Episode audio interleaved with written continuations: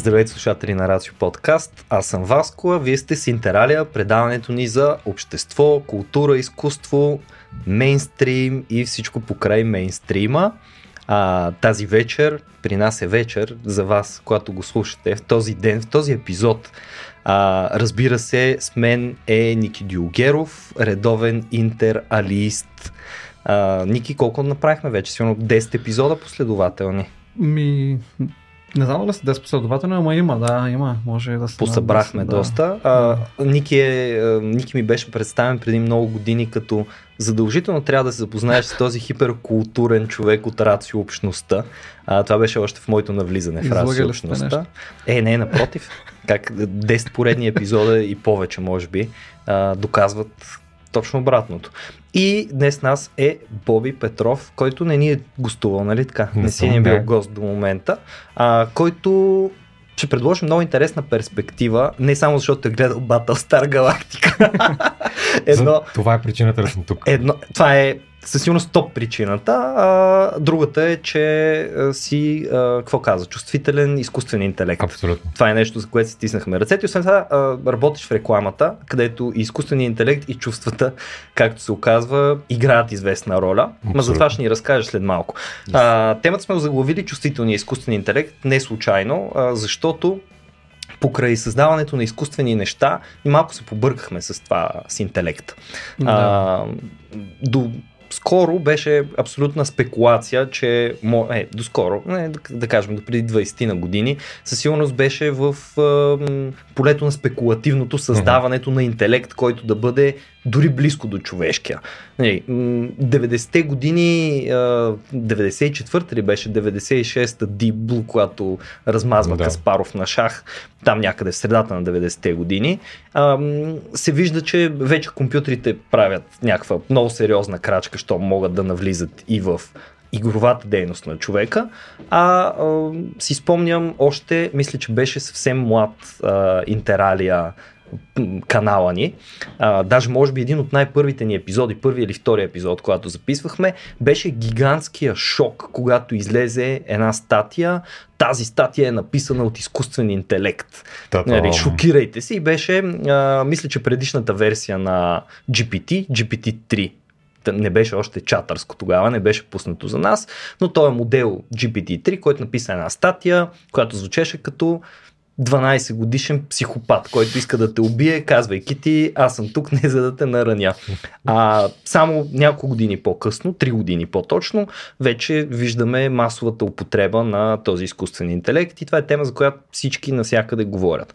Аз имам много специално отношение към нея, защото съм учител и всъщност провокацията ми днес да събера нас тримата да си поговорим е една случка от преди месец и половина, когато в училище им дадало да си разсъждаваме за изкуствен интелект. А, преподавам философия, а, съответно на мен, както е добре известно от часовете ви по философия, ми е позволено да обсъждам всякакви теми, защото каквото се сетите, дали ще бъде познание, дали ще бъде реалност, дали ще бъде а, етика и така нататък, винаги всичко можем да го сведем до каквото си искаме. И на мен ми беше много интересно да предложа на учениците ми въпроса за изкуствения интелект. А, който почитател на Рацио е слушал коледния ни епизод, аз там споменавам, че а, бях доста изненадан, когато давайки тази задача, а, един от основните отговори, който получих за това какви предизвикателства предстоят сега пред нас изкуствения интелект, а, масово получих отговора, ами той ще почне да ни заменя на работното място, нали, неща, които симптоматично аз учениците ми в никакъв случай не ги обвинявам, защото те са mm. хлапета на по 16 години, четат много какво случва в интернет, ама четат и съвсем различни работи. Много от тях са спортисти или хора на изкуството, които изобщо не са ангажирани с тази тема, много от тях са ангажирани с политика и тъна, така че те основно каквото слушат от съучениците си, малко от тях обсъждат изкуствения интелект явно и каквото слушат от родителите си. Да. Знаем, че тая мантра, аз буквално в един от класовете ми казаха, а, господин господине, най-лошото е, че в фабриките вече няма хора да опаковат храната, ами а, ще ги опаковат някакви роботи. Аз викам шок ужас, но ако си мислиш, нали, че то сникърс ти го е опаковало някое малко дете в някаква фабрика, объркал си се много отдавна тия храни се пакетират на конвейер. Там, покрай всичките тия работи а, обсъждахме много различни употреби на изкуствен интелект. Не само употреби, защото употребата предполага, че това е един инструмент. Обаче обсъждахме какво би станало, ако изкуственият интелект е равен на човека. Тоест, аз ги попитах директно. Вие утре, ако разберете, че има интелигентен, разумен такъв изкуствен индивид, бихте ли го признали за не, не за човек, това е, нали, той не е човек, но бихте ли го признали за поне до някъде равностоен на човека? И какво бихте му признали като права? Бихте ли му позволили да гласува? Бихте ли му позволили свободно да се изразява, да си пише мнението насякъде? Бихте ли му търсили отговорност за обида, ако обиди някого? И прочее работи. И едно от по-сериозните мнения, което се наложи в единия от класовете, беше, че ако той е просто интелект, просто интелигентен, но не е емоционално интелигентен и няма никакви емоции, а, значи той е много по-съвършен от човека, защото се е лишил от една от най-големите слабости на човека, а именно да изпита някаква емоция, която да му попречи на здравия разум. В другия клас без да споменавам какво сме си коментирали с техните съученици, пък заявиха радикално противоположната теза на тая и казаха, той ако няма чувства, той е някакъв получовек и съответно ще получи максимум половината и то само някакви малки, удобни такива привилегии, които не интелигентен не, айде сега, няма да му посягаме, да го да. мъчим, да го тероризираме, ама той е като кученце до там. Въпреки, че тук скобичка, нали, животните и емоциите също тема, която няма да задълбаваме, това не ни е предмет днес. И а, интересното беше, че когато се обсъждаха и в двата класа чувствата във връзка с изкуствения интелект, или айде да го наречем изкуственото същество в този случай, бяха категорични, че той не може да има. Едно такова същество не може да изпитва никакви емоции. Просто защото то не е човек, чувствата са нещо изключително човешко и те са категорично сигурни всички, нямаше нито едно възражение, че някога това същество би могло да изпитва каквито и да е чувства.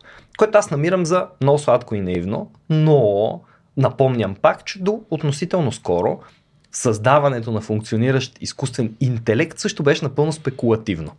Така че а, днес всъщност сме събрали да си поговорим за това какво, как, как е репрезентирано в културата ни чувстващия изкуствен интелект, този, който може да изпитва определени емоции и съответно ние евентуално дали бихме искали да разработваме такъв и в каква посока бихме искали да го разработваме. Аз тук бих предложил в началото, може би, да кажете какви са цялостно вашите чувства по този въпрос. Тоест, ако зависеше от вас, вие бихте ли, а, бихте ли създали такова нещо, бихте ли подкрепили създаването на такъв чувстващ изкуствен интелект и защо? Защо? Да. Боби? И ще си позволя да почна.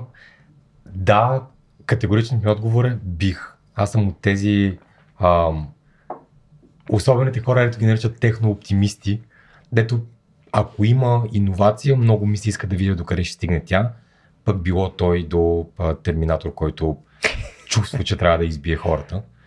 А, какви са моите чувства по темата? А, да. При всички положения смятам, че това да имаме изкуствен интелект, с който а, да дискутираме неща, да, да го използваме като не просто като инструмент, а като събеседник, е нещо изключително любопитно. И сега в ежедневната си работа, наистина използвам от година и много време, много активно изкуствен интелект ежедневно в всичко, което правя. На моментите не си спомням как някакви неща съм ги правил преди това. А, това, което ми прави впечатление е начина по който той много иска да мимикрира част от моите емоции, моят тон, моите а, нагласи, mm-hmm.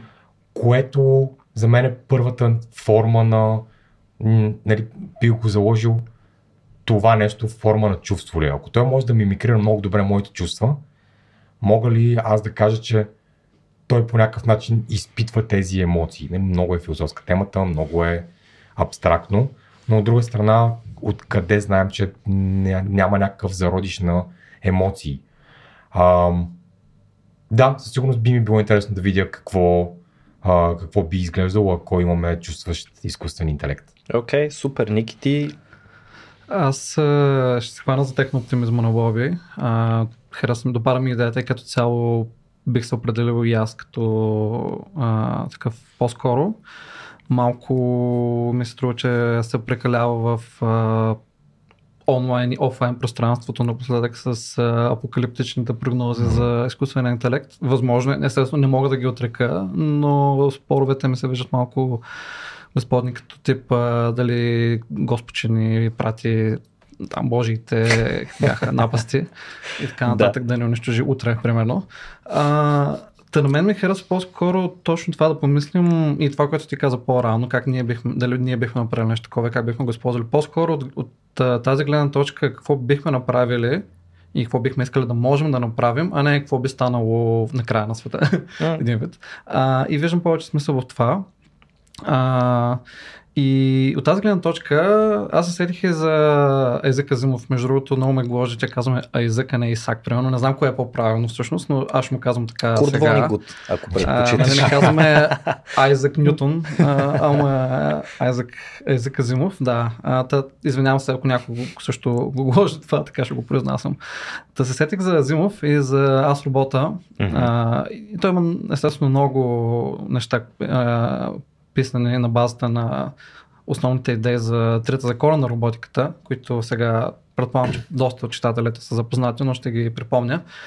А, първия е, че робота не бива да наранява човек или посредством а, негово а, бездействие да позволи човек да бъде наранен. Втория закон е, че робота трябва да изпълнява заповедите, му, заповедите които му дават хората, освен ако не противоречи на първия закон. И третия закон е, че робота трябва да се предпази, освен ако не противоречи на втория или първия закон. Okay. И оттам нататък Зимов си играе с тези а, закони по много начина, но много креативен начин. Аз препоръчвам а, на всички неговите книги, разкази.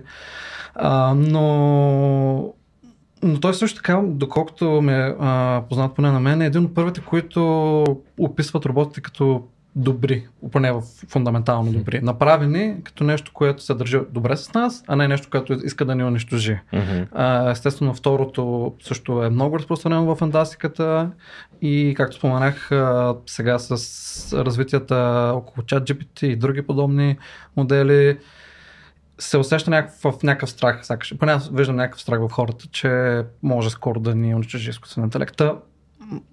Ми е, ми е интересно да разгледаме пък точно такива примери като на Азимов с а, роботи. А, всъщност, нали, има разлика между изкуствен интелект и роботи. За сега в момента ChatGPT, например, няма като робот, но може пък в някакъв момент някой да направи. А, Ние ако без и... да искаме ги използваме като синоними в рамките на епизода, това е просто лапсус в да, но, но също потока така, на разговора. Те да. по някакъв начин свързани, понеже да. а, поне според мен има доста повече смисъл от роботи, които изпитват емоции с някакъв изкуствен интелект, mm-hmm. а не просто текстови модел, който mm-hmm. изпитва емоции, понеже това дава първо повече възможности за интеракция между хората и този интелект. Нали, чат GPT а, може да сега то това, което ти каза Боби по-рано, нали, че той по някакъв начин те копира, до някъде, а, е, той е така, нали, но ти ако искаш може да му да го потикнеш как да ти отговори. Можем да кажеш, отговори на това, ама ядосан, например. Абсолютно. Или депресирано и така нататък. И той ще се опита на базата на данните, с които е научено и тренирано, а, които до голяма степен все пак се основават на неща, които ние сме създали. А, макар, че подозирам, че доста от тях също са създадени от него самото вече или други изкуствени интелекти, а, ще имитира по някакъв начин емоциите, наш, на, които ние сме влагали в някакви текстове.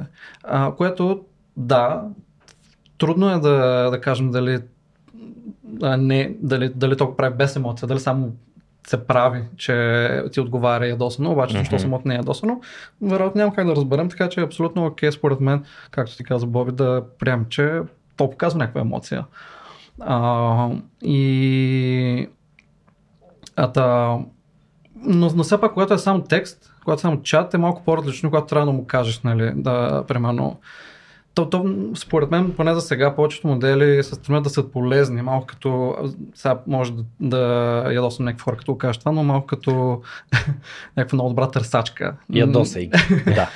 поне аз как ги виждам за сега, а, като някаква много добра търсачка и това не го казвам с нещо лошо всъщност, mm-hmm. а, но не ги, в, в моето съзнание поне те не са супер интелигентни все още поне, а, но са много полезни. Тоест, И- примерно, чудиш се да кажем, искаш да четеш малко повече за това, кои в момента са учените, които развиват еди какво си Да. поле и му кажеш, здрасти, чат GPT, ами кажи кои са топ изследователите на темата за да. нещо там, Об- Обаче мога да, му, мога да му кажа, ами кажи, които са следователите м, съвременни на делфините, обаче ми го кажи ядосано, нали? Аха. как точно ще кажа, примерно, оф, всичките те, нали, Тако, по дяволите Как мери еди да коя си, нали? Е, Между другото, Аха. тук една, една скоба само, понеже го има на български, а аз бях тествал преди време да го питам да генерира по-емоционални текстове на български и на английски и на български е доста по-зле все още. И, Учи се. Чакаме 3 март. Щастливия текст, който ме генерира беше буквално слънцето свети, птиците пеят, чувствам се изключително щастлив, всичко е пълно с положителна енергия, нещо доста неестествено. А, Цветята цъфтят. Тъжния започваше с е, в последно време се чувствам загубен и самотен.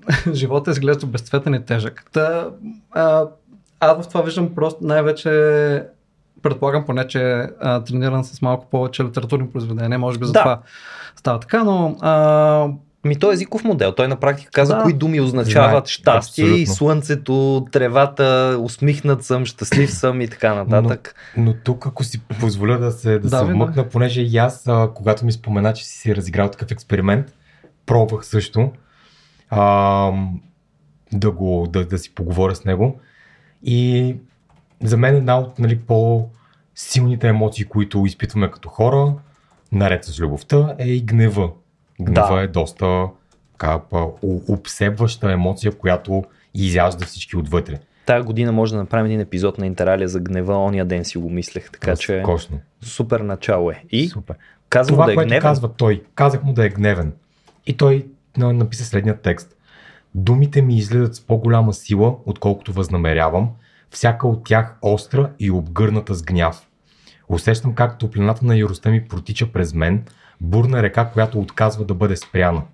Сърцето ми бие силно а, в гърдите, неумолим барабан, отразяващ фрустрацията ми. Ясно съзнавам несправедлив... несправедливостта, която поет. подхранва моя гняв, пламтящ огън вътре в мен, който изисква внимание и действие. Това е поглъщаща, мощна емоция, която отказва да бъде игнорирана.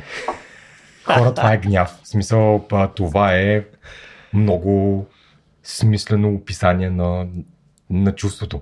Добре, да, така е. и то освен това събужда а, такава асоциация. Така че на този етап дори да не може да чувства, доколкото изобщо, нали, пак ти много хубаво каза, Боби, малко по-рано, че много философски можем да си говорим за какво са чувствата и дали изобщо би могъл хипотично да изпитва това, което са нашите Да. чувства, но пък в крайна сметка и другото, което спомена, ако може съвършено да симулира някакви чувства, това не означава ли същото нещо? Ами, на този етап не знам дали може да ги симулира, но силно с тия думи възбужда усещането за гняв. Тоест аз веднага мога да разбера, да си представя гневен човек, който чувства това нещо или го казва и така нататък. Мога да си представя лицето му на този човек. Мгм, какво е. мгм, точно така. И това може би е, е интересен е, такъв продукт на е, сегашните модели, защото все пак те отново, те са езикови модели. Тоест на този етап ние не си разговаряме с тях и, и повече ем, физически не, не, не влизаме в интеракция. Тоест ние си говорим, но си говорим през един чат, в който... Знаеш ли, това е и така, но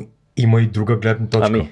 ChatGPT а, пуснаха през ноември месец 2023 възможност през мобилното приложение ти да водиш дискусия. Ти говориш на микрофон, той анализира какво си му казал и връща генериран с отговор през избран от теб глас. Аха, а, Ти, тоест ти реално водиш истински диалог с вече него. може и да звучи. Това, Точно това така. са така наречените мултимодални модели, т.е. може да работи с текст, видео, аудио, различни а, формати, така да се каже. Нали? Да, това доста се развива в момента, вероятно ще се развива, но пак в някакъв момент ще стигне на някакво забавяне.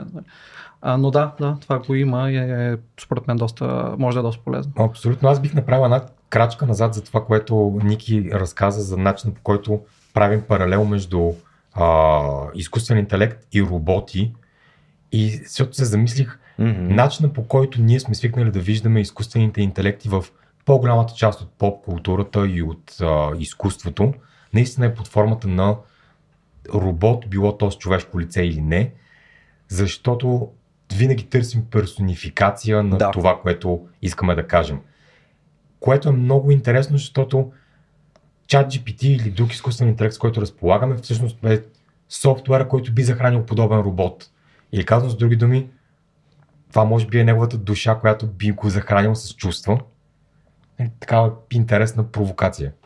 Да, да. А, аз... Душата на робота. Душата на робота. Аз ще се хвана пак а, за тази идея за оптимистичните, да. т.е. полезните, добри роботи и, и интелекти. И всъщност ще върна също малко назад, а, исторически по-скоро нещата.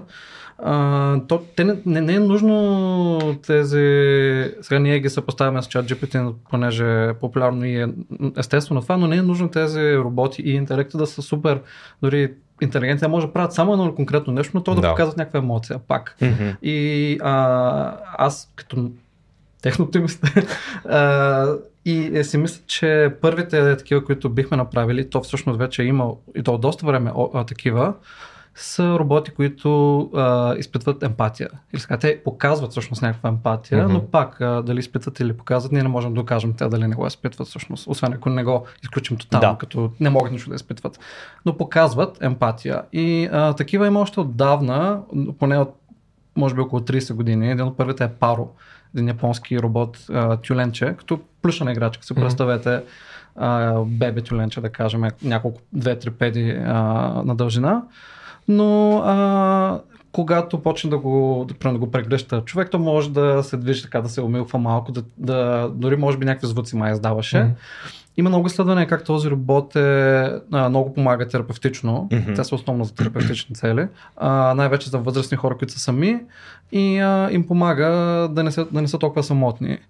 А, и той по някакъв начин хората а, интерактват с него то няма да ти каже като чат GPT някакви много сложни дела. Не, не може да се говори с него, но пак има някаква интеракция, пак може да се каже, че има някаква емоция, пак според мен емпатия. И емпатията мисля, че е първото нещо, което бихме се опитали да вкараме в роботите. Има други такива, между другото, подобни на а, животни. Sony имат едно като куче, което се казва Айбо. Айбо, да. Той, той е известен. Той е по-нов, да, по-нов, изглежда по-софистициран от а, Паро.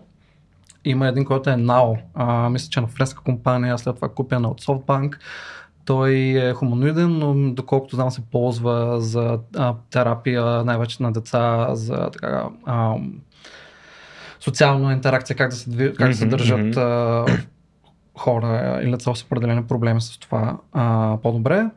А, и има един, който е на MIT, който се казва Късмет, а, но също тази оригиналната дума, не знам как се произнася, Кисмет, Кисмет може би. Да. да. да. Който ако го погледнете на картинки, после ще пуснем а, изглежда много странно, изглежда много Uncanny Valley, а, като някакъв гремлин такъв изглежда. Абсолютно е. А, с, у, той е като представете се очи, уши и две вежди и другото отзад е като а, някакъв разкостен фотоапарат, механиката oh. само. Много крип изглежда, но той също се ползва. А, и те твърдят, че, са, че той може да изразява няколко емоции, 5-6 основни емоции. А, и също е сравнително по-нов, не е като паро от преди 30 години, но опитват явно по някакъв начин с веждите очите и предполагам ушите, понеже мисля, че това са уши, което виждам на него, а, не знам какво толкова помага, но... Мисля, че това са уши, което виждам на него. И сега то не изглежда нелепо. Аз, да, да с, с тези основни някакви чер...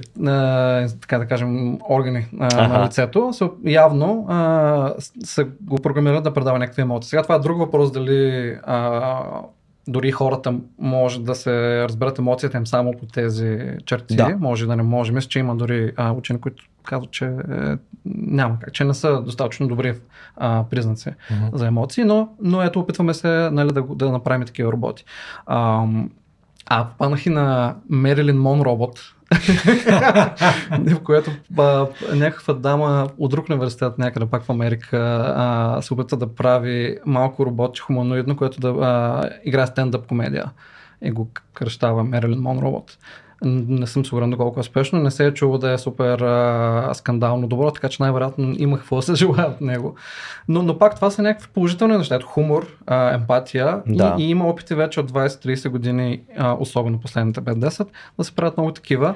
И аз не виждам защо а, какво ни пречи да, защо би трябвало да се притесняваме от това и да правим mm-hmm. такива повече.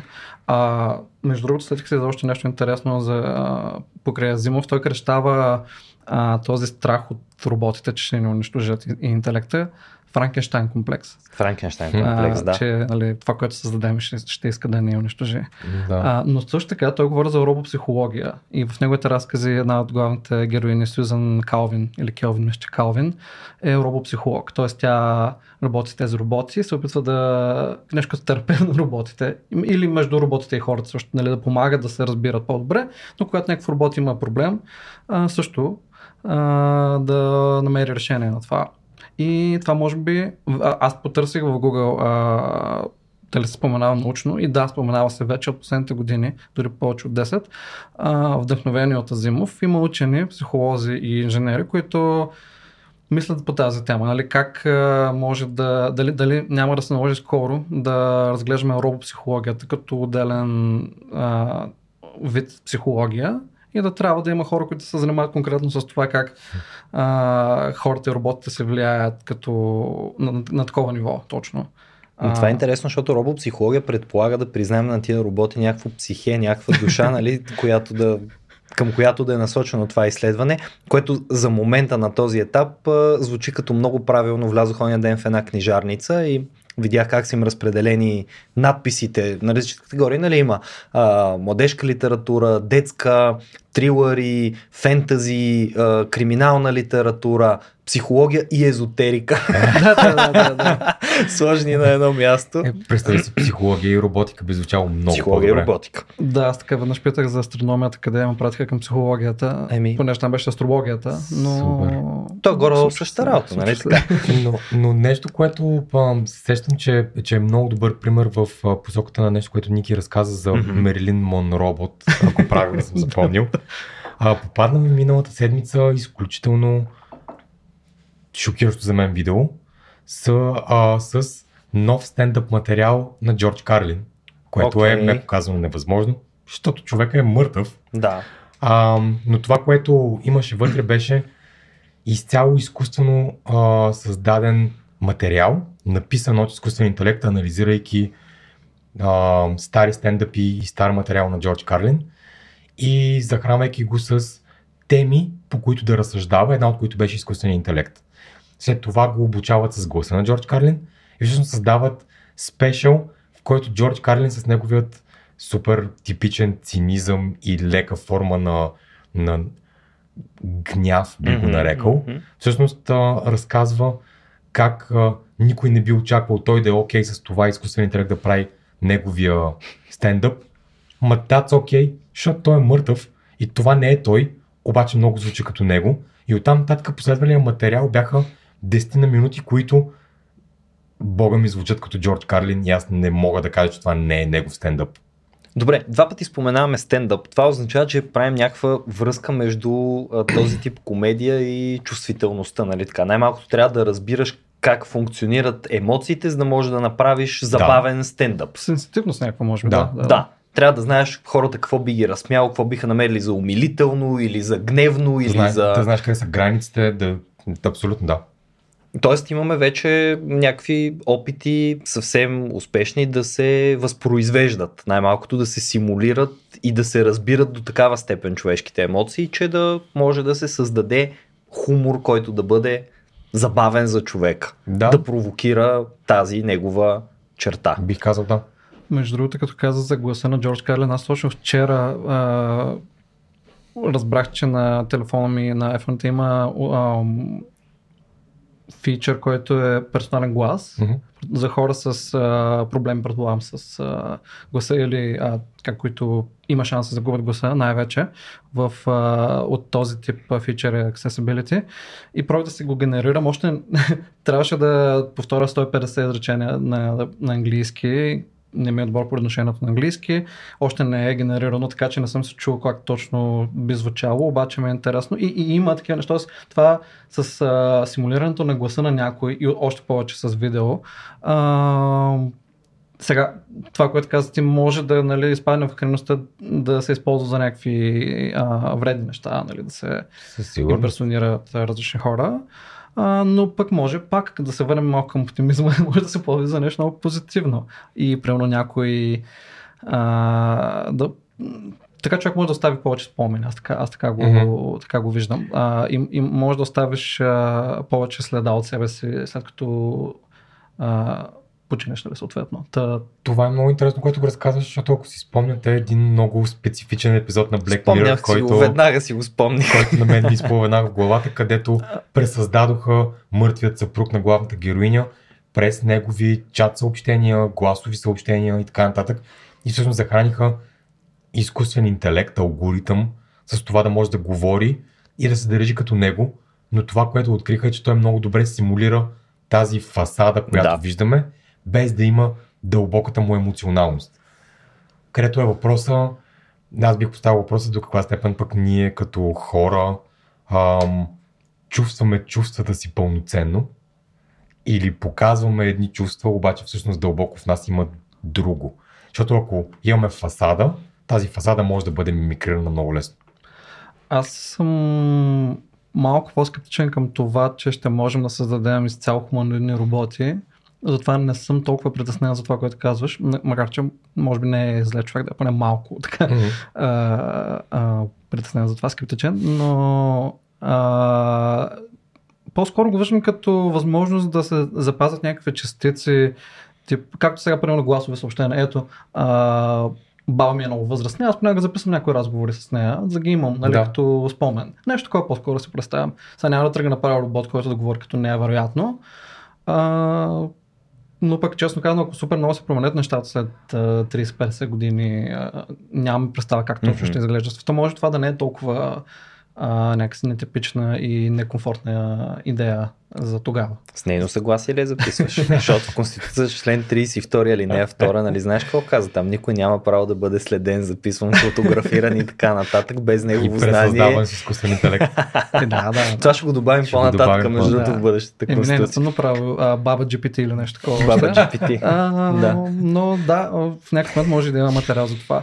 А, между другото, като споменах за, за това, че не чета добре на английски, не произнасям неща, няма как да не цитирам само едно много любимо мое стихотворение, което е свързано точно с тази идея, как а, сега то може би е по, а, м- може да е пак а, с идеята да ни да, да не кара сме внимателни с това, но то описва едно такова бъдеще, а, в което а, което е до, на, поне привидно изглежда много оптимистично Мгм. и приятно. И това е Machines of Loving Grace на Ричард Бротиган, Мгм. а, което намерих превод малко по-буквален на Ани Илков. Той сам се споменава, че е така буквален превод, а, ориентировачен. Всъщност а, стихотворението се казва All Watched Over by Machines of Loving Grace.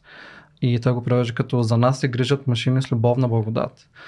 И а, там описва то почва така. Мечтая си и колкото по-рано по-добре, за кибернетична поляна, където бозайници и компютри живеят заедно във взаимно програмираща хармония, като чиста вода, докосваща ясно небе. Мечтая си, веднага моля, за кибернетична гора, пълна с борове и електроника, където сърната се разхожда мирно край компютри, сякаш цветя, завъртящи се цветчета. Мечтая си, трябва да стане за кибернетична екология, в която сме освободени от труда и присъединени обратно към природата. Се връщаме към нашите бозайнически братя и сестри, докато за нас се грижат машини с любовна благодат. Та, това Уф. нали, спорно е отново, доколко е е- оптимистично, но, но тази идея за машините, които се грижат за нас с любовна благодат, Machines of Loving Grace, много любима моя група също музикална, но коба, а, е... Ами, защо не е възможно? Защо не е Да, възможно? Да, да, някаква, да. поне до някаква степен пак изклю, изключваме а, пародийния елемент и това доколко стихотворението конкретно описва нещо позитивно или не. Но защо да не е възможно пък да живеем в някаква хармония? Не е нужно да се грижат с нали, любов за нас, пък, точно, но да има някаква хармония а, между машините и хората. Би Аз- било страхотно. Да, а, тук а, усещам а, как в, в мен напира да си разкажа за Battlestar Galactica, защото все пак за това, ли е момента за Battlestar за това сте Galactica? поканили, аз за това съм тук. Зинг, давай. А, наскоро изгледах, нали, етапа на страна, наскоро изгледах този брилянтен за мен сериал. А, за четвърти път, мисля, че. Той не е кратък. Окей. Отделям си време. брутален сериал. Гледал си го и като за нас, и за още един. И за още един. А, това, което се случва в него, много накрат, кратък синопсис, без да а, се опитвам да спълвам твърде много, макар че е от 2004, така че ако някой не го е гледал, спойлерите, нали, са си за него. 20 години има 20 години. да го е изгледал. Минаха 20 години от тогава, да. Та, а, общо взето става въпрос за човеци, хора, които живеят на колонии, няма значение, много хубава митология има, Така. които създават а, изкуствен интелект, които наричат силони. Те са базови роботи, които като за начало трябва да помагат с всичко, което си представяме и сега. Домакинска работа, да ни отърват малко от някакви ежедневни неща и така нататък.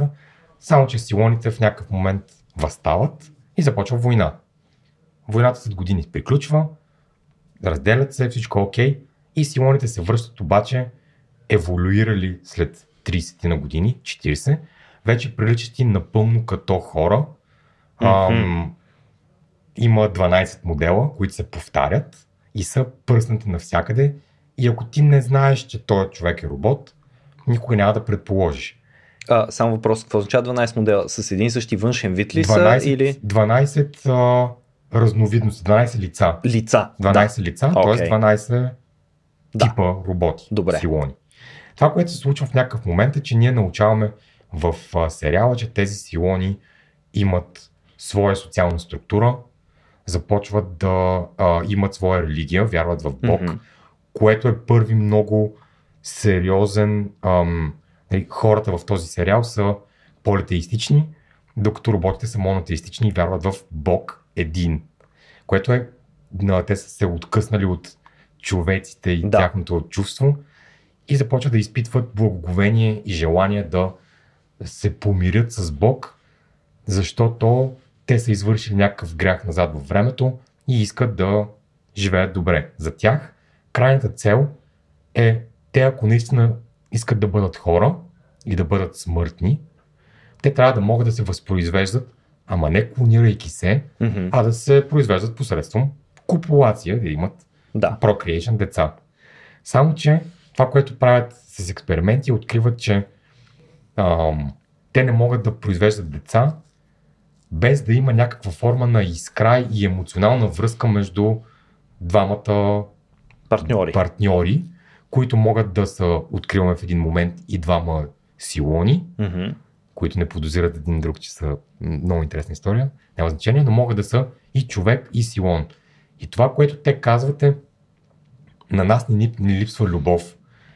И на- набляга едно такова, че хората познават любовта, ма нямат уважение към нея, такова каквото те имат, защото любовта за хората е нещо, което е commodity. То се случва и изчезва, докато за тях е идеална цел и чувство. То е желание те да обичат, Мгм. което показва един много интересен прочит за това какво би могло да означава чувството при един изкуствен интелект. Аз за да иллюстрирам как а, ние хората сме нап- направили от любовта това, което казваш, а, някакво, а, някакъв ресурс, така го кажем. Да. А, попадна една новина пак в подготовката ми за разговора ни от преди 6 дни за ново а, така, а, а, създадения магазин, нещо като онлайн магазин на ChatGPT, в който хората могат да създават а, специализирани ботове. Окей. И явно много хора са създали а, изкуствен интелект гаджета, т.е. ботове, които да се правят на гаджета. Естествено. Но те- Ето точно това, което се, Боби. Да. Ние се опитваме явно да го подкопаем максимално това сега благодарение на този изкуствен интелект, така че много добре, е, много на място дойде. Да. А, сега те уж поне от OpenAI твърдят, че тези ботове са против техните правила, но явно са заляти от тях и още не могат да ги свалят всичките а, толкова бързо. Може би е загубена кауза. Абсолютно. А, сега за някои хора пък може да не знам, победа. Според мен по-скоро е а, минус.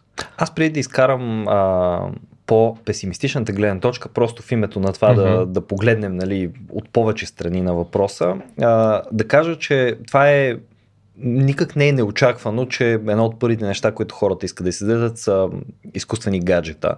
а, защото, нали, Ники ти спомена емпатията като, като да. много важна тема. Ми, мислите, че в крайна сметка всеки човек малко или много, какъвто и да е, търси известно разбиране. Затова mm-hmm. имаме приятели, а, които са според много хора дори още по-важни от семейството, защото не си си избрал кои да ти бъдат да, втори братовчеди, но за сметка на това хората в живота ти, които наричаш приятели, категорично ти си ги избрал, ти искаш те да са там, защото mm-hmm. проявяват разбиране, любов и така нататък.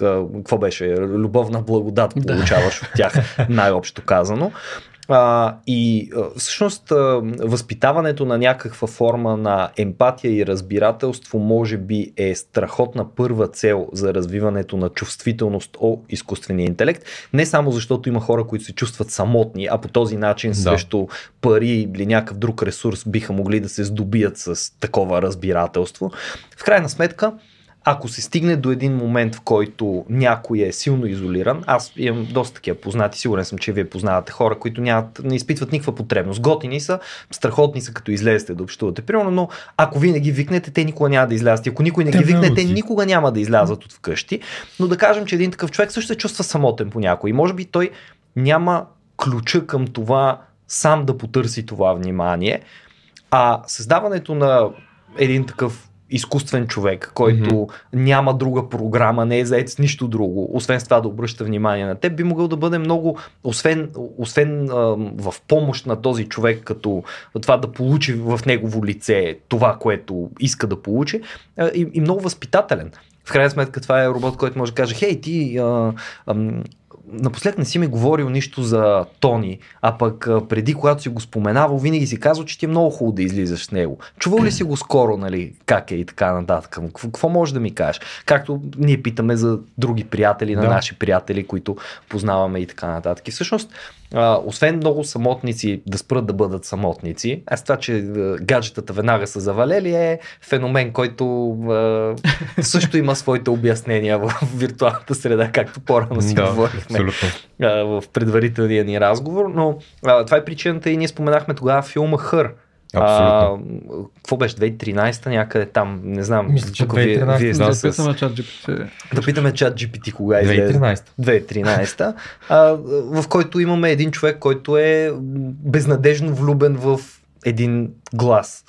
Абсолютно. Просто един изкуствен интелект, който му прави компания с гласа си и му показва точно това. Което пък показва нали, тъмната страна на развитието на емпатия, защото а, ето тук обръщам палачинката веднага след като ви я сервирах по този начин и вие се съгласихте толкова угодно с мен.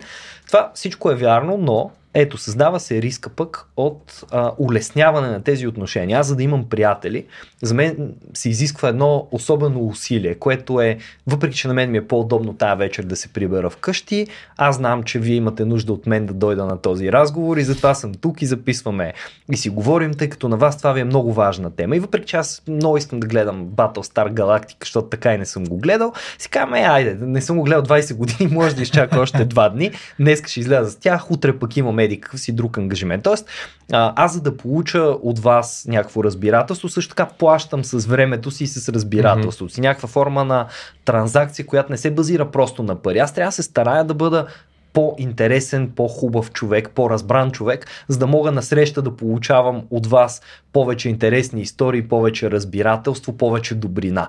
Докато просто купуването на такава услуга абсолютно може да затвори такива хора и да ги отчужди. Така, ето аз имам приятел, Джош AI е моя приятел и аз изобщо няма по никакъв начин да комуникирам с никакви други хора. Ще затворя с Джош AI и ако Джош AI нещо ми се разсърди или стане нещо, за мен аз това ще го преживея като истинска драма.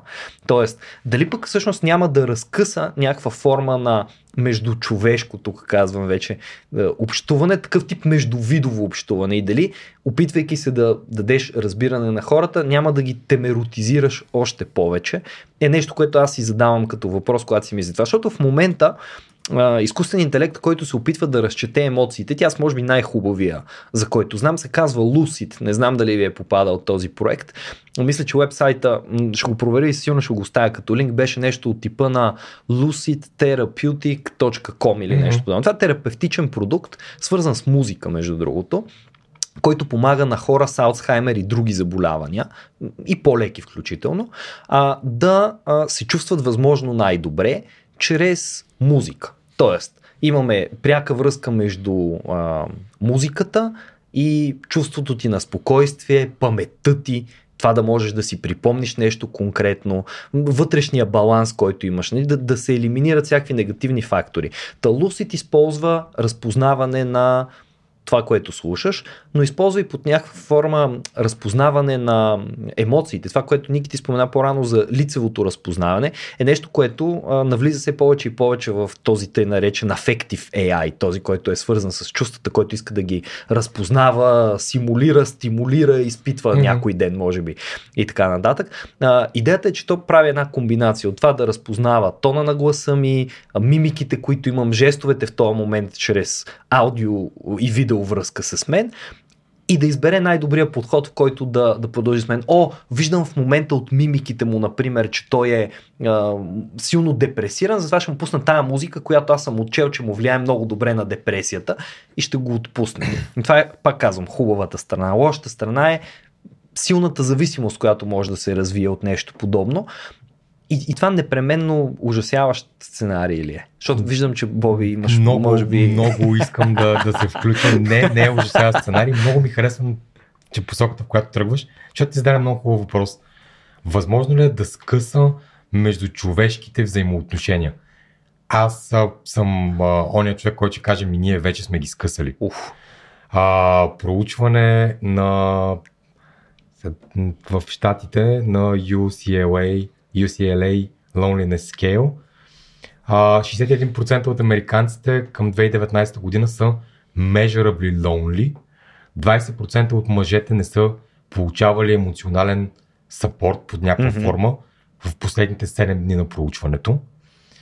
Отделно това има проучване, което казва, че един на всеки 7 и един на всеки 10 жени, един на всеки 7 мъже и един на всеки 10 жени в Штатите нямат нито един приятел. Това е скандално. Това е епидемия на самота. Това е скандално. И ако един изкуствен интелект, който има емпатия, може mm-hmm. да ни помогне, аз съм окей okay да го ползваме.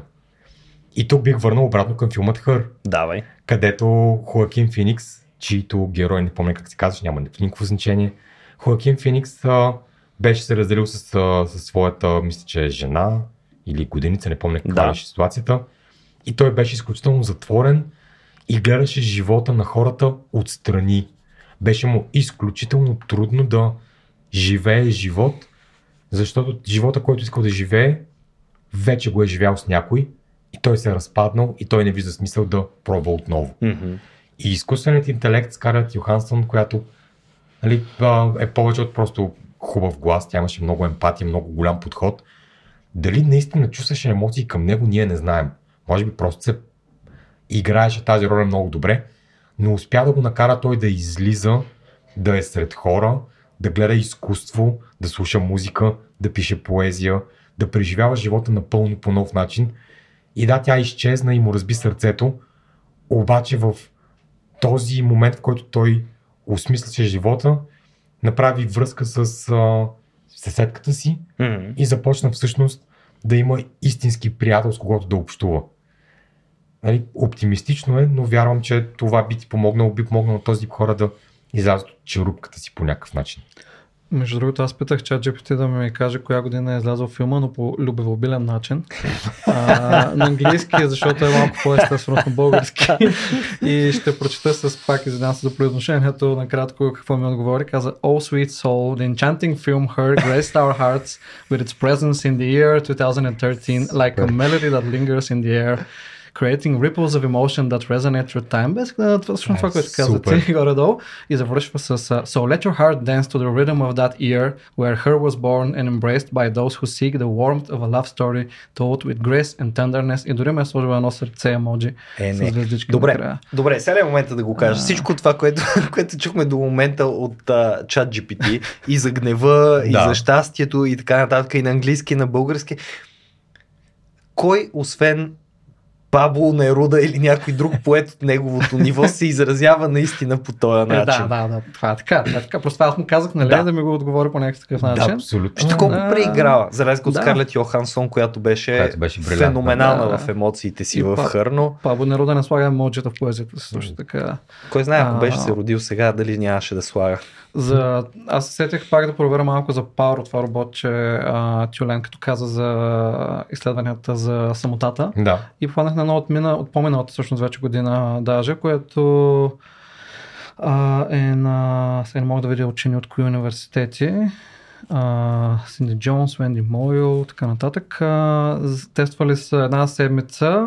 Ши, а, не, 8 седмици, 60 минути на седмица интеракции на възрастни хора с паро и достига до заключението, че всъщност доста помага за а, точно справяне с депресия самота и това хората са по-малко, да, по-малко самотни. Та, нали, пак това е робот, че домашен любимец, не е изкуствен интелект, но пък а, тук има и това, че хората могат да са по-отворени към това да а, имат а, взем, не, не взаимоотношения, като в Her, но по-скоро да докосва, да кажем, роботче, което е тюлен, колкото домашен любимец куче. Някои хора може да, напр- например, да, колкото и да са а, полезни и живете домашни любимци за тези неща, което е факт. Някои хора могат да са по-неохотни да имат повече интеракции с тях. Понеже може да се притеснява, че може да ги захапе, например, или нещо такова. Пък и трябва да се грижат много повече за тях. Докато едно такова роботче, а, Няма нужда да му само сипваш трябва да му храна всеки ден. батерията, не трябва да го изкарваш да ходи до туалетна и няма да захапе. На- Да се надявам, че няма да захапе поне.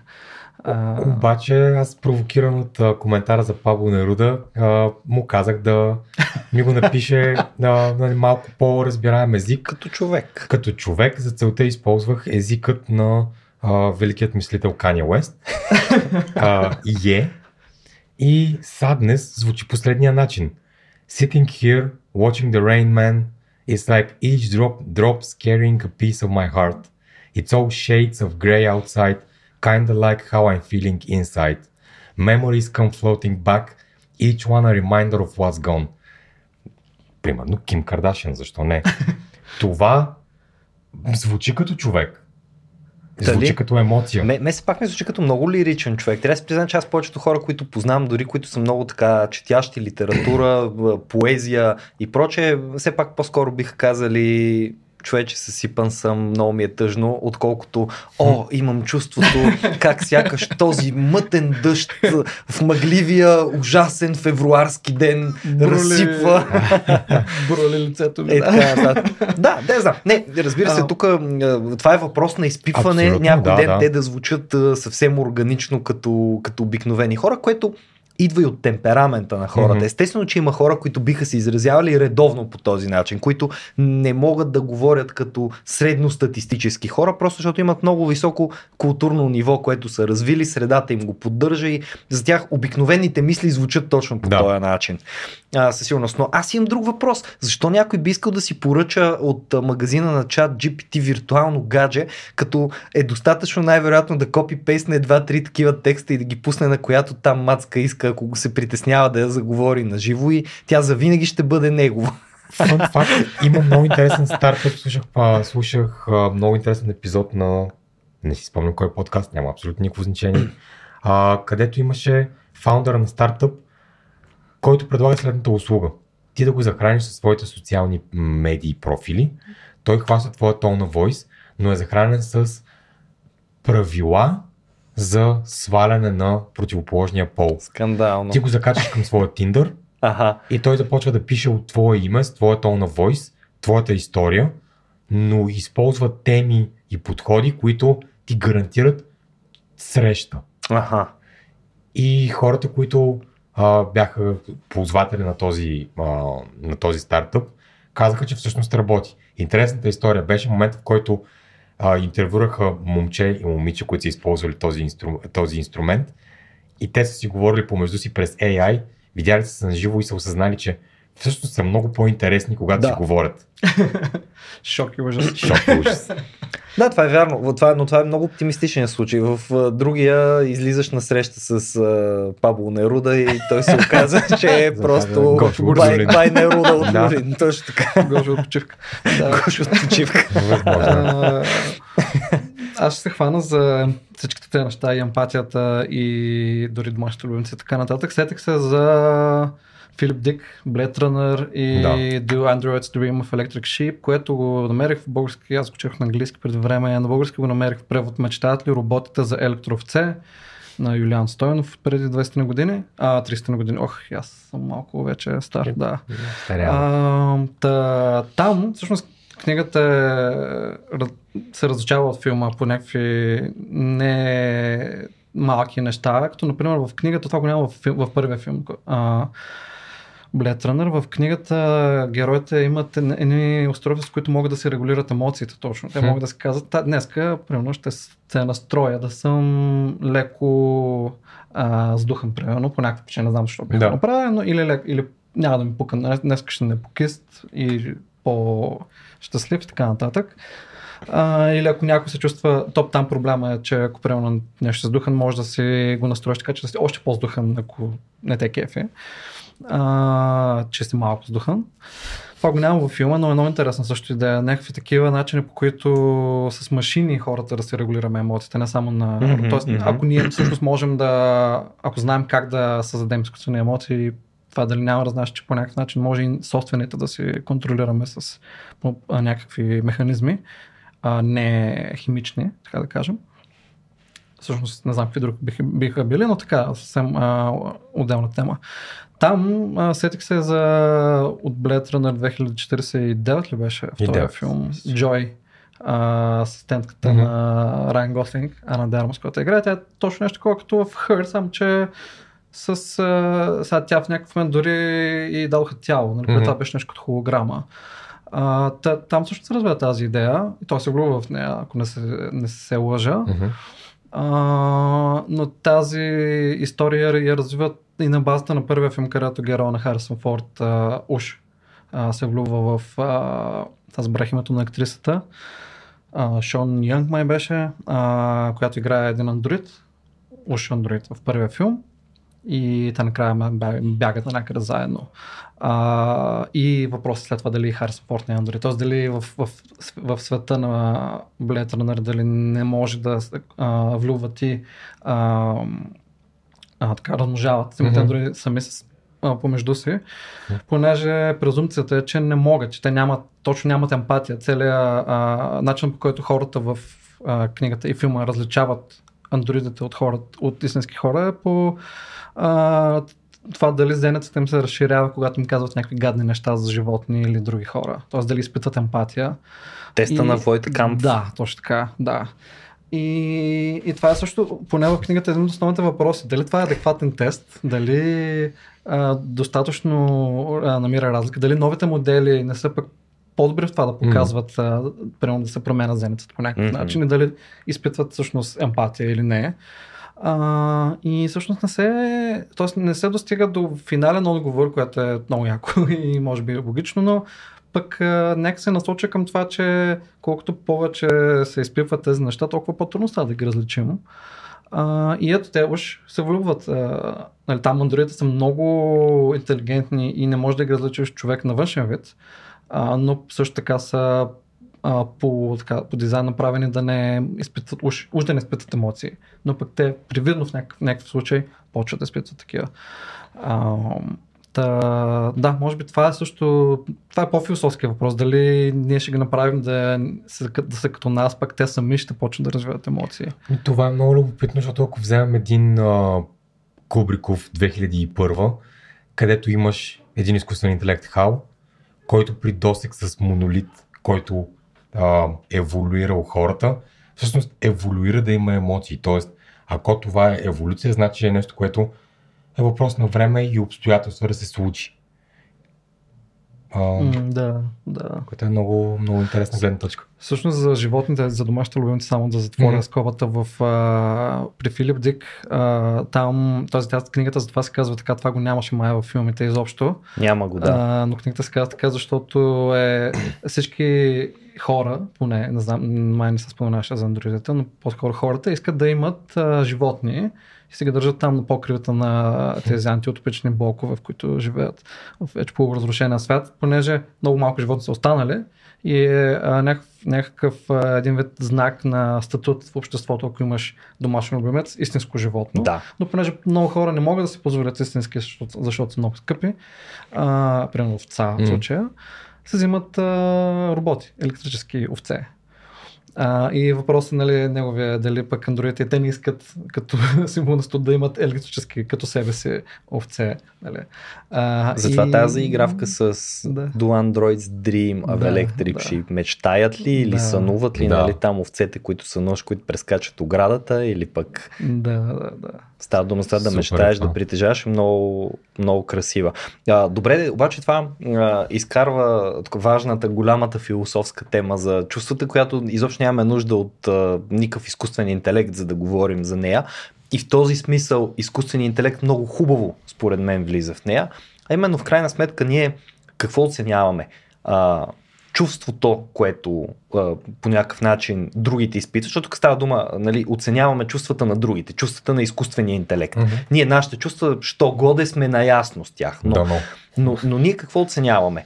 Чувството на изкуствения интелект или автентичността на чувството на изкуствения интелект? Защото представете си, че имате един приятел, който перфектно а, симулира заинтересованост, безпокои се за вас, а, грижа го е, задава ви въпроси, казва ви, че много ви обича и много държи на вас. А, винаги нали, по перфектен начин а, пресъздава усещането вие да сте напълно разбрани от него, но той изобщо не изпитва това чувство наистина. Просто много добре се е научил да го симулира. И ви го научавате този факт. Просто научавате, че не, той всъщност него изобщо не му пука толкова много за теб, просто ти го показва по, по прекрасен начин и ти се чувстваш до момента, в който го научаваш това, се чувстваш добре. Ще продължиш ли да се чувстваш добре след като научиш, че той не го изпитва наистина това чувство към теб.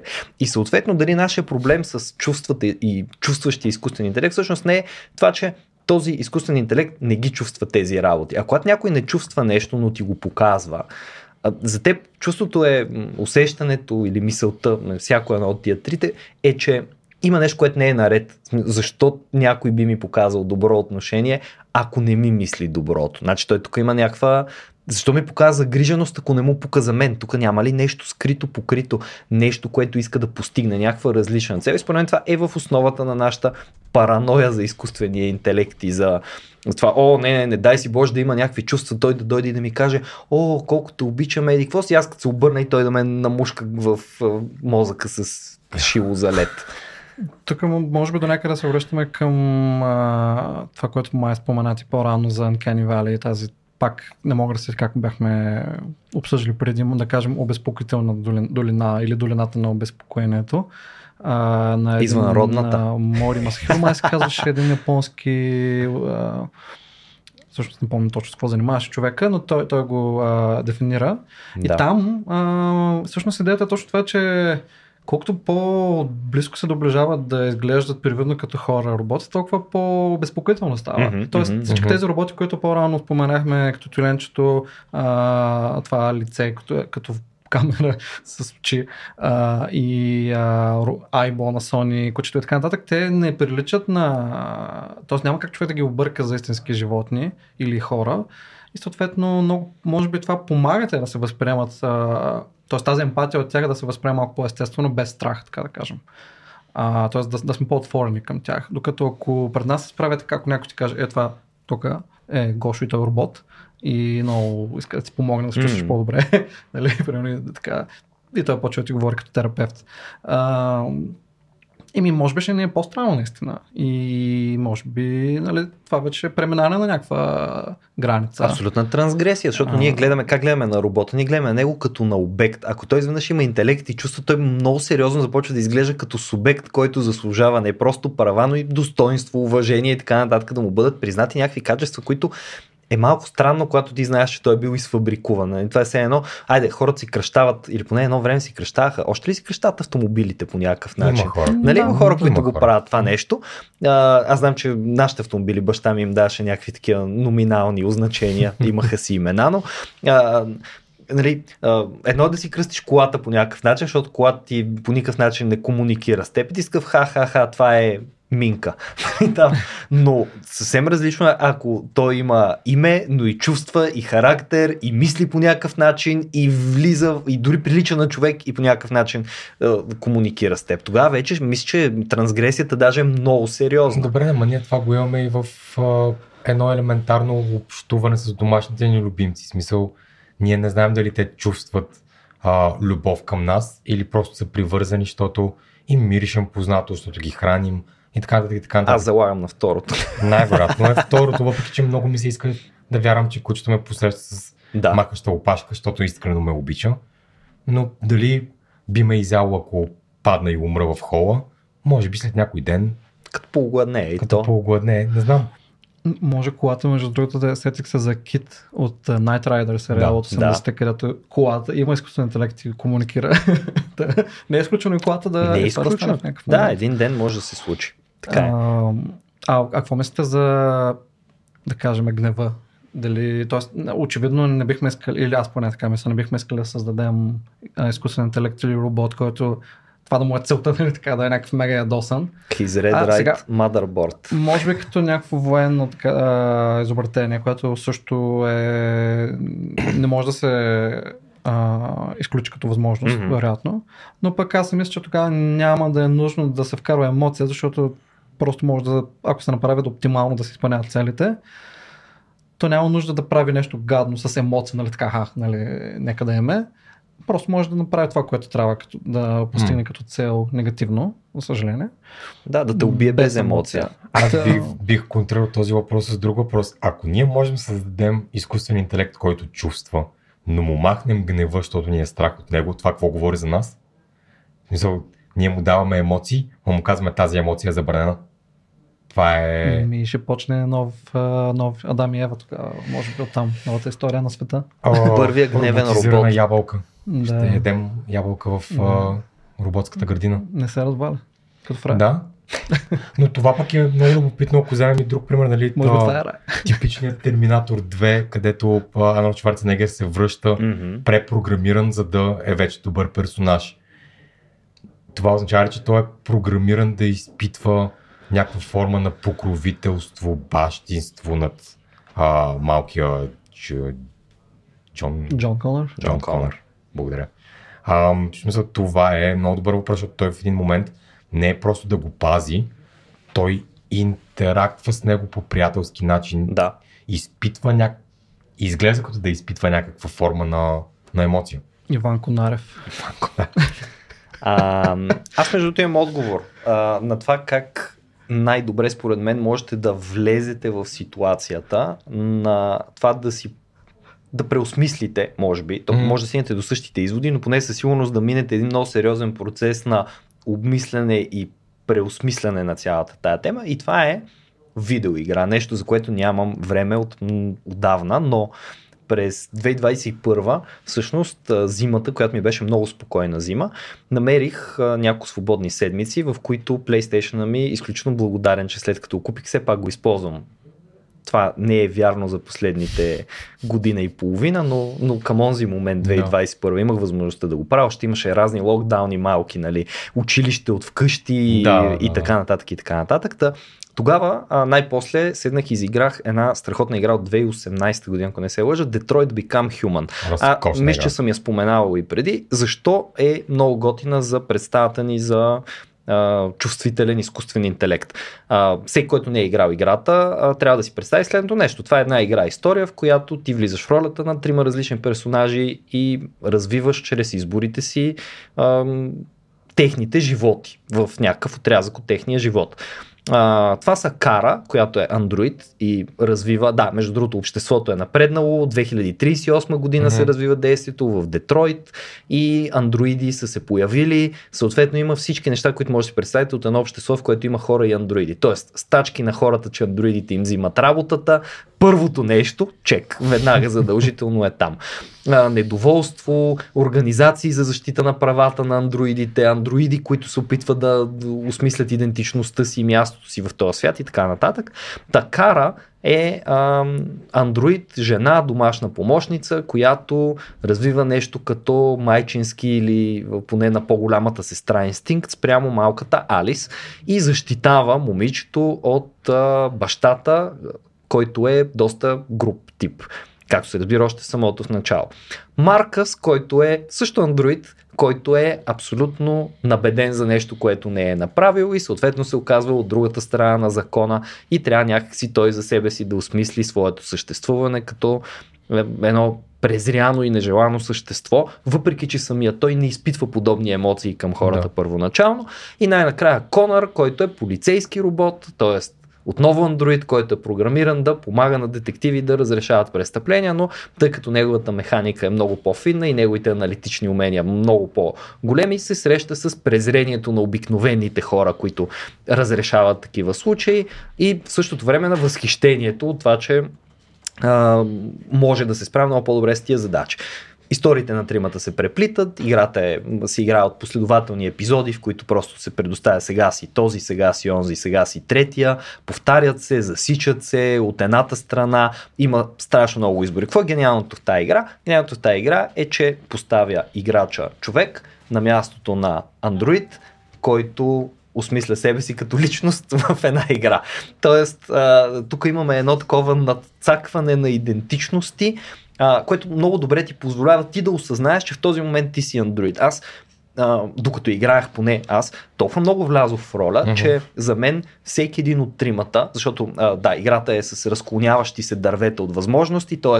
двама души най-вероятно няма да изиграят една и съща игра и няма да видят едни и същи сцени, няма да им се случат едни и същи неща и когато им се случват еднакви работи, те ще реагират по различен начин, защото имаш избор от различни опции и аз лично си бях създал много добра представа след известно време, коя е тази кара, която аз управлявам, кой е този Маркъс и за мен нямаше, дори нямаше колебание какво решение ще вземе Маркъс в една ситуация, защото той вече беше изградил някакъв консистентен характер. За мен mm-hmm. да е странно той да избира неща, които не са предразположени от предишни него неща, защото аз съм човек. Тоест аз видях как Марка става човек, защото аз човека, преструвайки си, че съм Марка с андроида, го изградих като личност, като човек, така както бих изградил човек. И без да давам някакви тежки спойлери, само ще кажа, че в един момент на играта имаш възможност да проявиш върховната форма на гневност, гневност срещу цялото човечество, което моя марка си изцяло в връзка с развитието на неговата история, той страда многократно по много различни начини, той напълно се превърна в човек, като детонира една мръсна бомба в града. Супер. Да в която нали, се предполага, че ще заличи някаква част от човешкия живот. Но напълно ми се даде възможност аз да си представя и да преживея как той ще извърви стъпките до това да отключи тази за момента резервирана за човека емоция, гнева. И беше феноменално. В смисъл, това е игра, която дори да не харесват игри хората, ако харесват истории, ако би им било интересно, това е задължителна. Задължителна игра. игра. Абсолютно, Ти си играл. Абсолютно не я докарах до края, но много аз нямам навика да изоставям игри по Аз ще гледам Battlestar Galactica, а ти ще изиграеш Детройт. Добре. Имаме го. А, това, което обаче ти разказваш, на мен ми е много любопитно, чисто технологично. Ага. Ти казваш, той из, извървя стъпки, които аз извървях с него. Да. И малко по малко това бетонира неговия характер и той взе голямо решение на база на тези стъпки, което е супер човешко, ако се замислим. Така е. Ние се учим и така нататък. Кой друг прави така? Машин learning алгоритъма, който захранва изкуствения интелект той се обучава от а, решения, от, от дейта и колкото повече дейта има, толкова повече бетонира аутпута след това, което е някаква форма на мисловен процес, някаква форма на натрупване на опит, което mm-hmm, имаме и при хората. Аз така мога а, не, да се включа с контра, Добре. която е, че според мен поне хората и машините обаче се учат по малко по-различен начин или много, не съм сигурен, да кажем поне малко, понеже при хор- хората има някакви нужди, а, поне като се родим. А, тоест, изкуствен интелект няма да реве, че иска да яде или като не може да заспи а, или като се е накал. Мгм. А, и това е според мен някаква фундаментална разлика между двете. Тоест при хората цялото това учене за света по някакъв начин от биологията ни идва от някаква необходимост, може би е думата. А, докато при изкуствен интелект е, там няма необходимост, поне, поне колкото знам, за сега няма. А, тоест там е каквото получи като а, информация, каквото успее да пресе като информация, за сега до голяма степен дава на механично на хората, Мгм. може би, нали, все пак има така а, учене с, а, забравих на български как беше, reinforcement learning, с утвърждаване, може би, а, и а, не unsupervised learning, нали, има различни механики за обучаване на изкуствен интелект, така че да има минимален човешки а, така, а, човешка намеса, да го няма този human in the loop, както му казват. Мгм.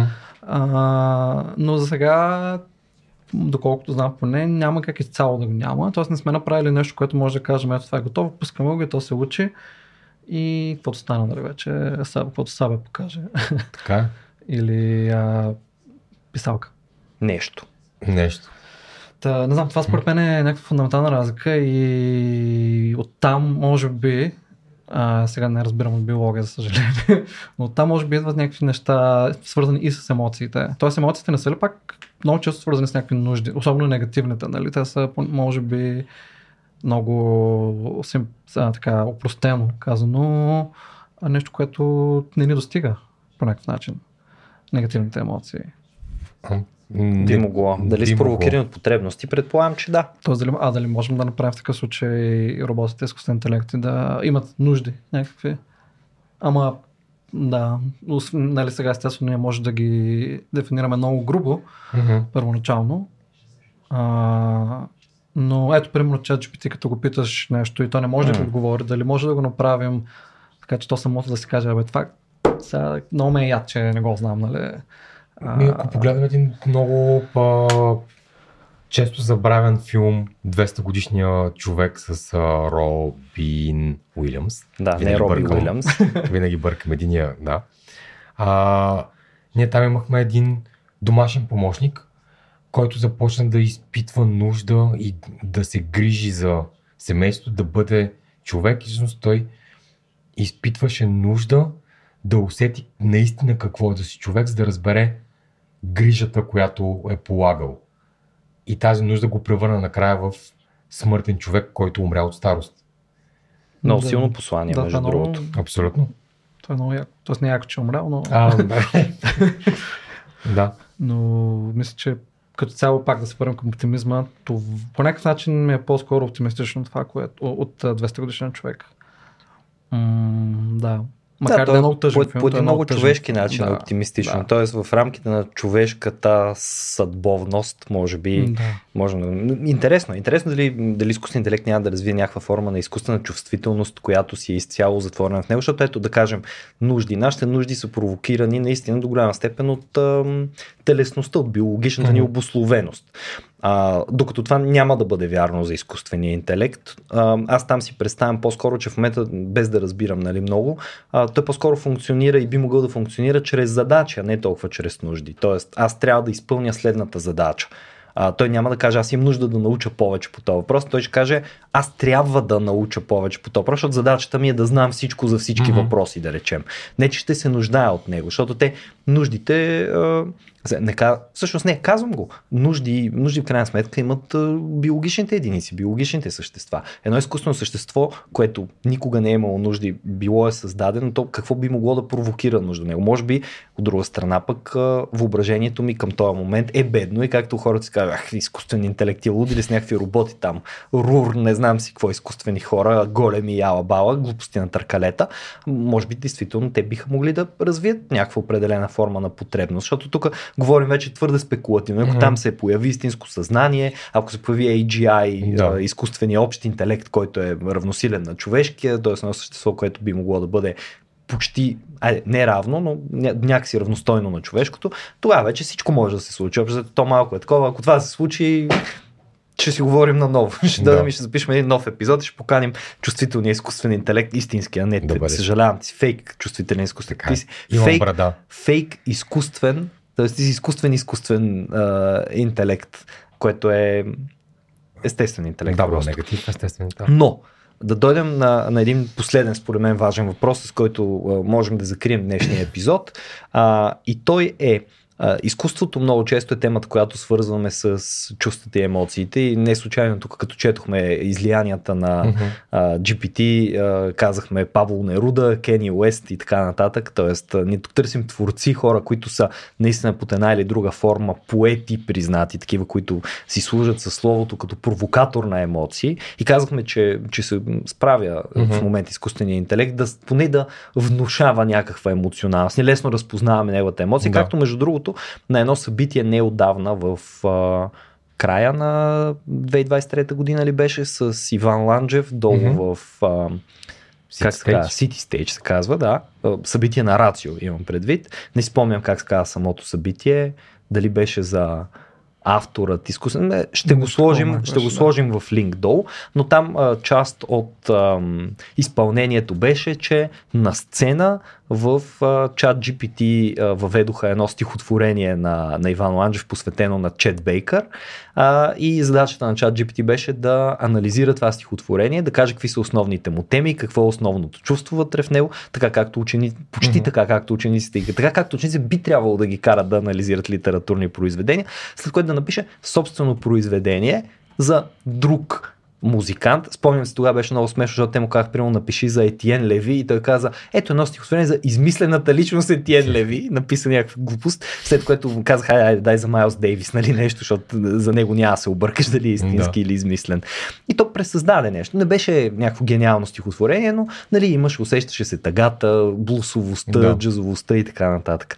Та, ако изкуството приемем, че е това човешко майсторство, което най-силно въплащава в себе си емоционалността, какво ще се случи с, а, с а, изкуството, ако има един чувствителен изкуствен интелект? Тоест, ще имаме ли истинско а, изкуствено изкуство или ние дори в момента това, което получаваме с Dali, Midjourney, GenCraft и още стотиците, каквито са се появили там най-различни, генеративни на изображения mm-hmm. софтуери са всъщност са и сега форма на изкуство, въпреки че няма за тях заложена емоционалност. Много ми е интересно какво мислите по този въпрос. Просто Това е... Това ми е много любим а, разговор, спор, тема за, за философствен чоплен езици с много познати, които твърдят, че изкуството, изображенията, които генерираме с изкуствен интелект, не са изкуство. Ага. Защото те няма никакво творчество, те не са минали през процеса на,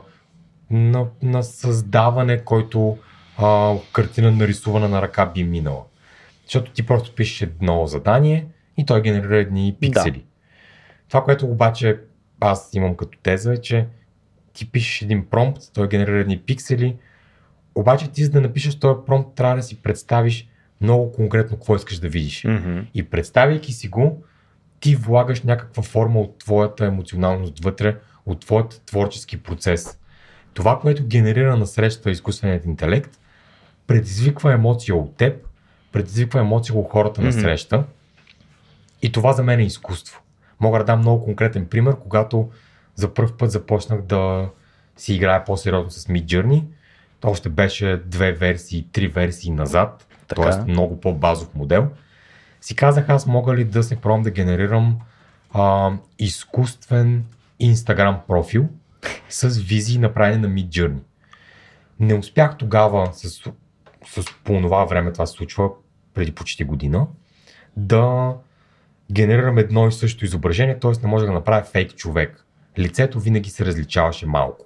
Okay. Вече е лесно, няма проблем а т.е. вече може консистентно да ти вече създава един и същия образ. Имаме доста примери за това. Невероятно.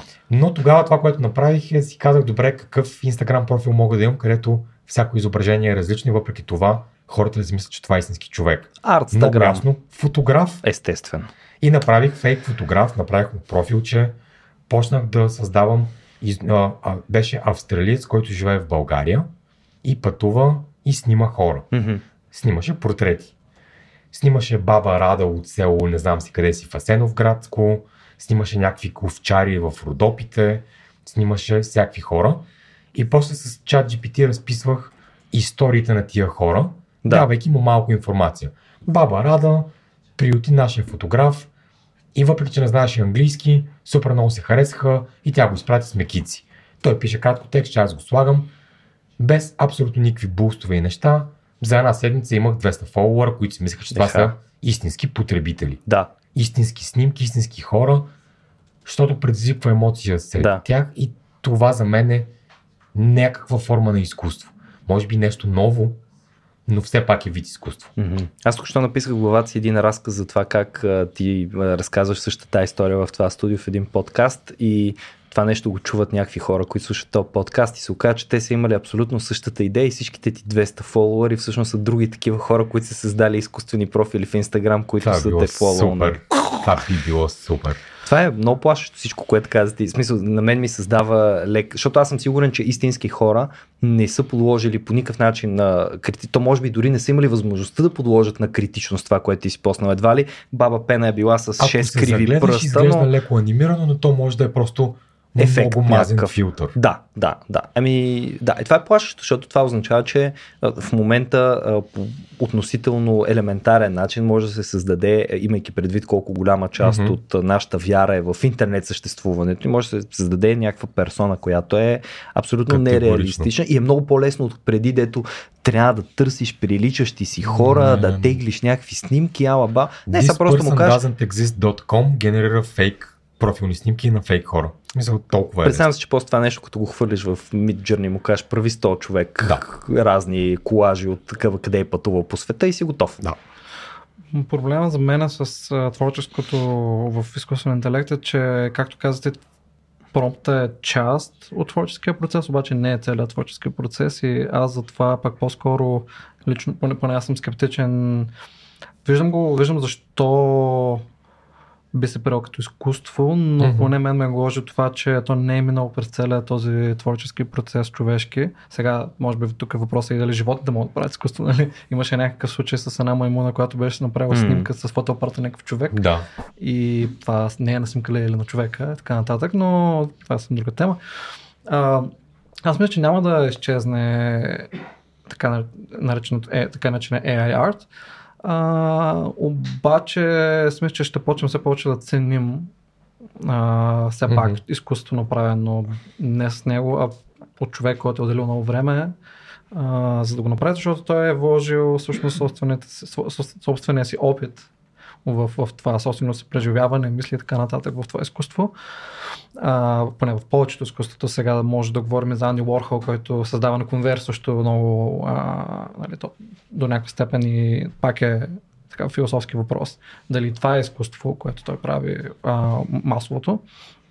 А, и да, може би е, обаче все пак ме гложи това, че липсва този малко по-детайлен или поне ясно изразен а, творчески процес, вътрешен творчески процес за човек. Не, т.е. т.е. не е толкова важно резултат какъв е, ами откъде е дошъл, може би. Но то пак е вдъхновение.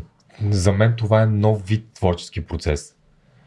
Та, так, такъв, в който не използваш ръцете си, за да направиш а, картина, използваш върха на пръстите си, за да напишеш картината и някой друг го създава вместо теб. Вие колаборативно създавате изкуство и това е нова форма на изкуство.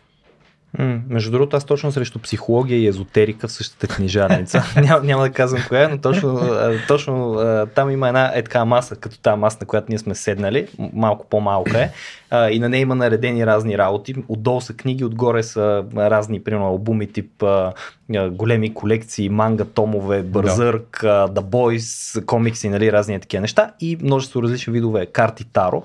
И надгоре видях едни, които просто го видях как, о, какъв то Mid Journey Таро. И е, просто по самия стил го познах.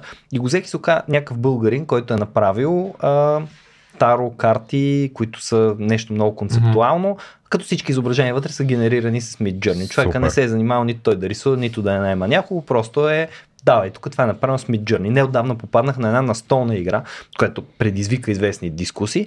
А, изключително красива, много mm-hmm. готина. Тя самата като игра е окей, става, но стила е много еднотипен, изглежда като един художник да е бил наед конкретно да го направи, има много разпознаваем собствен стил и така нататък и най-накрая просто пише целият арт в тази игра е генериран с Mid Journey, което вау! И Mid Journey е в, има един uh, сайт, казва се Board Game Geek, естествено.